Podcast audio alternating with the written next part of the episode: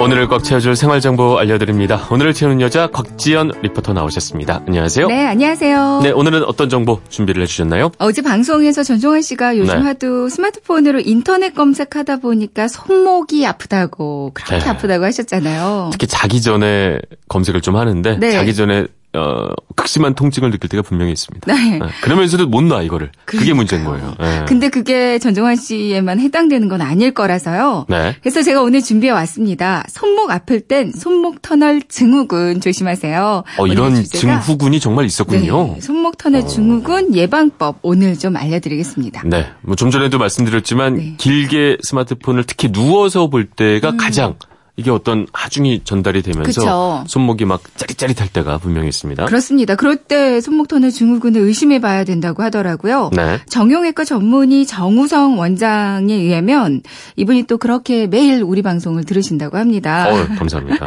네. 어, 손목 쪽을 보면 손으로 가는 신경과 힘줄이 통과하는 터널이 하나 있대요. 네. 이 터널의 크기가 이제 손을 많이 쓰면 겉이 두꺼워지니까 그 안에 공간이 좁아지면서 음. 신경을 누르게 되고 그런 마비가 일어나는 증상이 생기는 거라고 하거든요. 결국에는 염증이 생기거나 손과 손가락이 저리고 아프고 감각 없고 붓고 힘이 약해져 버릴 수 있는 거죠. 네. 심각하군요. 네. 그렇죠. 결국에는 이게 손목을 반복적으로 또 무리하게 사용해서 생기는 대표적인 질환이다. 뭐 이렇게 볼 수 있을 것 같은데 네, 말이죠. 맞습니다. 이제 명절 때 주부들이 겪는 명절 증후군으로 유명하기도 하거든요. 네. 또 손목을 많이 쓰는 주부들, 포장 작업 같이 손을 많이 쓰는 직업 가지고 있는 분들에게도 많이 발병할 음. 수 있고요. 또 요즘에는 컴퓨터를 많이 해서 마우스나 키보드를 놓지 않는 직장인들에게도 많고 네. 스마트폰 사용이 많은 분들에게도 많이 발병할 수 있다고 그래요. 네. 이제 아무래도 손가락 을 구부리게 되면 그 터널 자체가 좀 좁아지게 될 음. 수 있잖아요. 이제 대부분의 스마트폰을 잡고 있는 자세가 손목이 약간 안으로 구부러지는, 그러니까 손바닥 쪽으로 구부러지는 자세이기 때문에 맞습니다. 아무래도 악영향을 미칠 수밖에 없는 거죠. 음. 참, 이게 근데 줄여야 되는데 말이죠. 네. 쉽지만은 않은데 특히 누워서 할 때 이게 심각한 거는 제 느낌이 맞는 거죠. 네. 네. 그러니까 아무래도 누워서 스마트폰 자주 하시는 분들이 한 자세로 오랫동안 자세로. 네. 이게 정말 안 좋다고 하거든요. 어, 계속 한 자세로 오랫동안 누워서 하다 보면 이게 또 스마트폰도 무게가 제법 나간다는 걸 느끼실 거예요. 네. 실제로 2010년에 출시된 스마트폰의 무게는 118g이었는데 이제 올해 나온 같은 기종의 새로운 모델은 163g 이라고 음. 합니다. 기능이 많아진 만큼 무게도 추가될 수밖에 없는 거죠. 50g 가까이. 네. 여기에 각종 액세서리에 또 지갑형 케이스에 보조 배터리까지 자연스레 손목이 받는 부담은 커질 수밖에 없고요. 네. 특히 누워서 한번 보기 시작하면 한 자세로 30분 이상, 뭐 1시간 이렇게 보고 그러시잖아요. 제가 막 보이는 것 같아요. 지금. 저도 그래요. 누워 있는 모습. 네, 네. 이제 손목에 무리가 생길 수밖에 없습니다.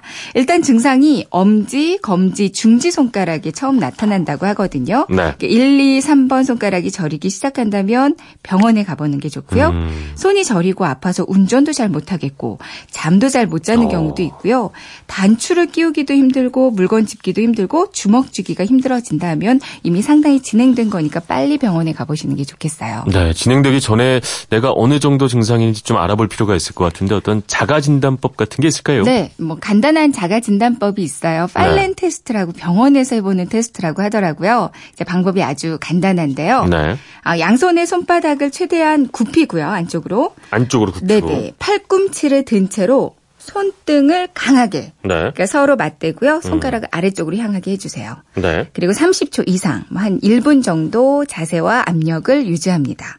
에, 손과 손가락, 손목이 통증이 느껴진다면 이제 손목 터널 증후군을 의심해 보셔야 되고요. 좀안 아픈 거 보니까 아직 아직은 괜찮으신 않다는 같아요. 얘기네요. 한 1분 어. 동안 그러고 있으신 있어 볼까요? 거죠. 조금 더? 네. 추가적인 확인을 하고 싶다면 한 가지 더인데요. 네. 이제 반대로 기도하듯이 네. 손바닥을 맞대고요. 손등을 최대한 굽힌 채로 서로 강하게 밀착시켜 주세요. 음.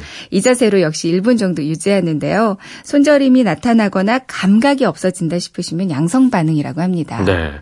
이게 이렇게 해서 통증이 실제로 느껴진다. 그러면 정말 참지 말고 전문의의 진단을 받는 게 좋을 것 같은데 네. 이것도 어떻게 뭐 평소에 예방하는 방법 같은 게 있을까요? 아마 병원을 찾으시면 무거운 거 들지 마세요. 손 쓰지 마세요. 네. 이 얘기를 아마 가장 많이 들으실 음. 텐데요. 일단 스마트폰도 좀 가볍게 만들어 주시면 도움이 될 것 같아요. 네. 핸드폰 케이스는 지갑형보다는 보호 음. 기능만 있는 가벼운 케이스로 대체하는 게 좋겠고요. 네. 이제 보조 배터리는 가방 안에 넣고 다니시고요. 그렇죠. 이제 평상시에 통증이 심한 분들은 휴대폰은 최대한 가벼운 걸로 바꾸는 것도 음. 한 방법이겠습니다. 네. 그리고 컴퓨터를 장시간 사용할 때도 손목과 손가락을 피아노 치듯이 평행을 유지한 상태에서 음. 작업해 주시고요. 스트레칭을 하는 법도 있다고요? 네, 우선 손가락 끝을 모으고요. 네. 최대한 손목 쪽으로 구부려 주세요. 손목 쪽으로. 마치 손으로 백조 모양을 만들듯이 그렇죠. 만들어 주시고요.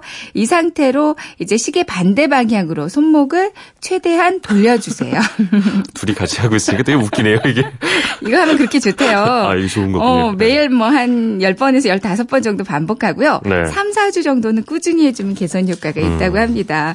이 밖에도 두 손 깍지를 끼고요. 네. 이제 그 물결 어, 치듯이 치듯이. 손목을 움직여 주세요. 음. 그리고 또 하나 두 팔을 앞으로 뻗어서 네. 손바닥 그렇게 최대한 몸 안쪽으로 꺾어주는 것도 음. 한 서너 번 정도 반복해주면 좋다고 합니다. 알겠습니다. 일단 뭐 스마트폰 사용을 아예 줄이기는 어려운 부분도 없지 않아 있으니까 그쵸. 말이죠. 스마트폰의 무게를 줄이고 또 이렇게 좀 전에 말씀해 주신 스트레칭을 꾸준히 하면 조금 도움이 될 것 같습니다. 네.